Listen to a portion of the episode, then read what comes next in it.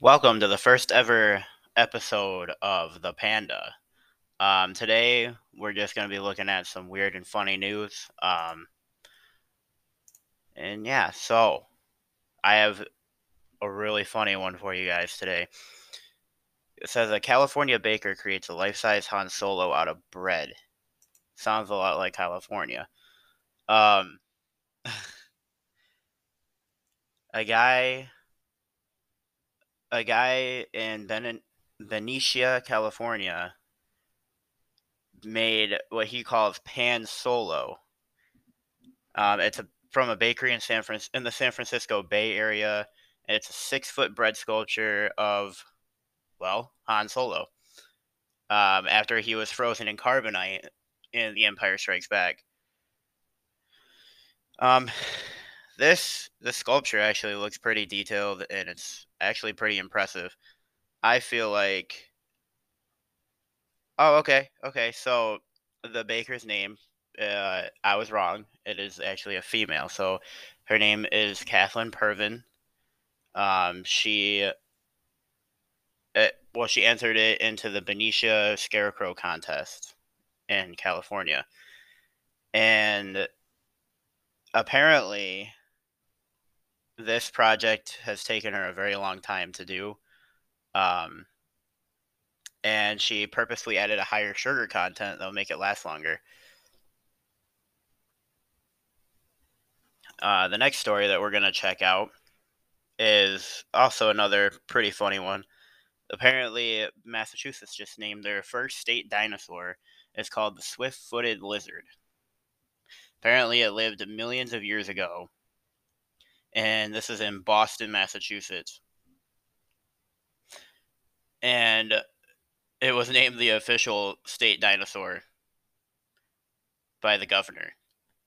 Uh, it's called the, uh, I don't know if I can pronounce this, Podokesaurus hali, haliokensis. It apparently received roughly 35,000 votes in a social media campaign. People will vote for anything nowadays. I mean, what are you going to do? apparently, it's a ferocious and alien like being. And as a kid, apparently, it just created wonder for for kids. Um, apparently, the the idea they came up with the idea of a state dinosaur while trying to find engaging projects for Cub Scouts um, during the height of the of COVID nineteen, which thank God COVID nineteen is dying down a little bit. Still not back to normal, but we're getting there. We're getting there. Um, inflation is at an all time high, and I'm hoping that in a couple years it's going to go down. And but that's that's how everybody is. Um, but yeah, back to the the swift footed lizard. Um, it the scientific name which I probably butchered earlier. It, that quite literally means swift-footed lizard of Holyoke. Um, it was discovered in western Massachusetts in 1910 by a college professor, and she was the first woman to find, discover, name, and describe a dinosaur. Um, the species, apparently the dinosaur uh, was between three to six feet in length um, approximately 90 pounds and was estimated to run 9 to 12 miles per hour. And so that's what's going on in Massachusetts. Now let's see what other stories we have.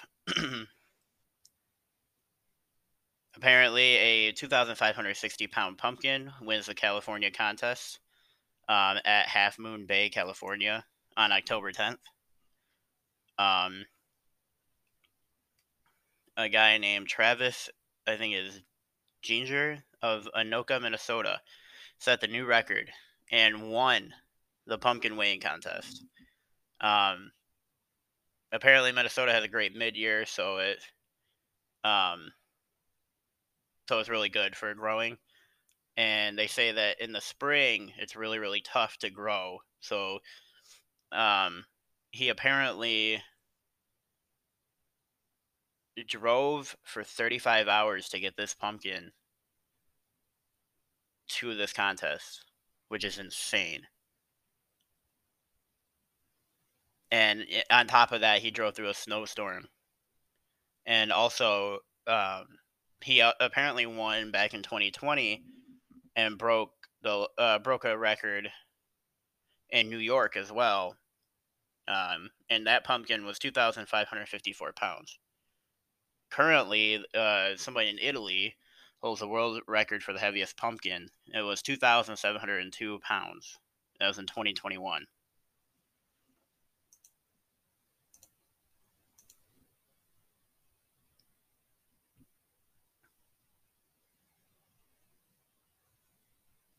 Oh, look at this one. So Vladimir Putin apparently just turned 70 on. Oh, this was on October 7th, and the leader of Belarus gave Putin a tractor for his 70th birthday. Um, he, yeah, he gave him a certificate for the vehicle, and apparently the tractors have been the pride of Belarusian industry since Soviet times which I find hilarious that they gave that to Putin. Um, it wasn't clear how the Russian leader responded to the gift. Nobody really knows with the war that's going on and everything. Um, but apparently, he is now a tractor richer.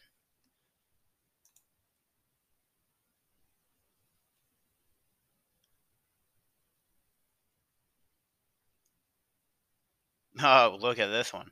So, man charged with smuggling pythons in his pants at U.S. border. A New York City man was charged with smuggling three Burmese pythons in his pants at the U.S. Canada border crossing. I'm not going to name him, um, but he's 36 years old. He was accused of bringing the hidden snakes on a bus that crossed into New- northern New York. Um, importation of Burmese pythons is regulated by an international treaty, apparently, because they listed them as injurious to human beings. Um, the guy was from Queens originally, and he was arraigned Tuesday in Albany on the federal smuggling charge and released pending trial. So um, the charge carries potential for a maximum of 20 years in prison and a, a fine as high as $250,000. Yeah, because somebody has $250,000. Uh, why would you why, why would you smuggle snakes in for one they're snakes you can get them over here get them legally over here um, the burmese python is apparently one of the world's largest snakes and is considered a vulnerable species um, so it also threatens native animals. So I think that's why they're so regulated.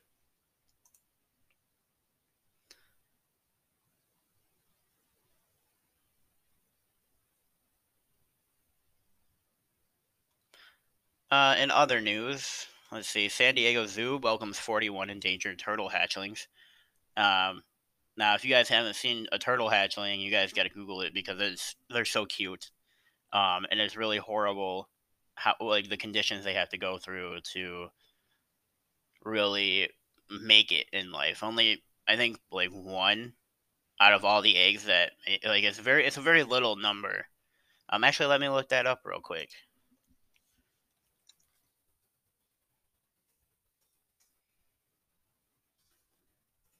They have to walk from the beach to the ocean. So it says that it's estimated only one in one one in one thousand to ten thousand will survive to adulthood. That's really sad. A lot of people, a lot of uh, animals will eat the sea turtles, the baby turtles. Um,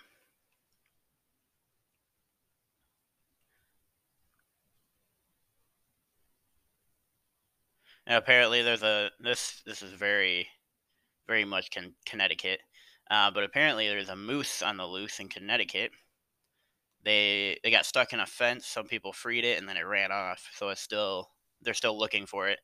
Um, it was not impaled, but it was unable to get unstuck of the of this fence. They cut and removed one end of the panel of the fence, and the moose was able to kind of walk through.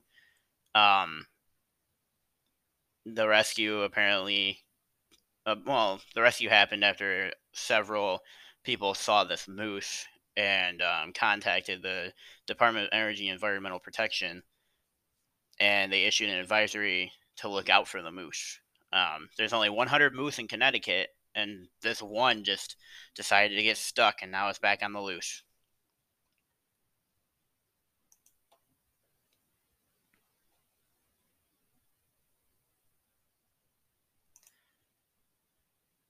There is um, so the recent hurricane that happened in Florida, Hurricane Ian. Apparently, there was a a shark that ended up um, on the street of the on the flooded streets. So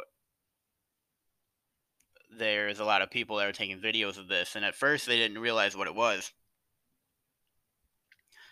um, until it the video surfaced of a large dark fish with jar- with sharp dorsal fins thrashing around in Fort Myers. Um, apparently, it racked up more than 12 million views on Twitter, and somebody also made a comparison to the movie Sharknado.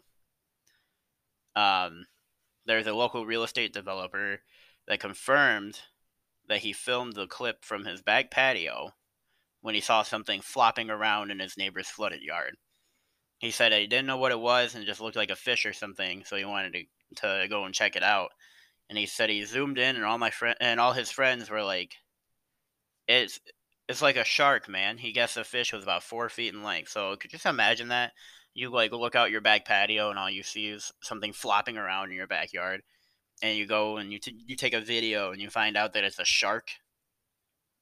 Like I I already kind of stay out of the oceans, not just because I'm from the from northern United States, but mainly because of the sharks. Um, I don't like sharks. I swim in waters without sharks.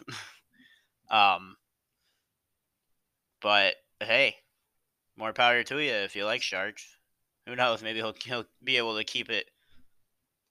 Um, people were kind of debating whether or not it was a shark um, and it apparently appeared to be a juvenile shark.